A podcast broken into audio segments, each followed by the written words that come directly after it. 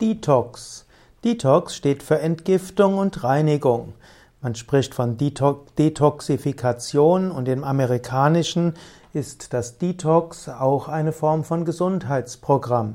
Manchmal werden Smoothie-Kuren als Detox-Programm bezeichnet, manchmal werden Ayurveda-Reinigungskuren, Panchakarma zum Beispiel oder auch kleine Ama-Kuren als Detox bezeichnet und eben Fastenkuren können auch als Detox bezeichnet werden.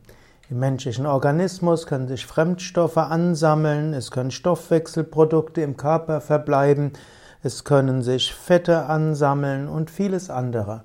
Detox ist also eine Art Reinigungskur, wo all das aus dem Organismus rausgeschwemmt werden kann, was dort nichts zu suchen hat, beziehungsweise das Funktionieren des Organismus behindert.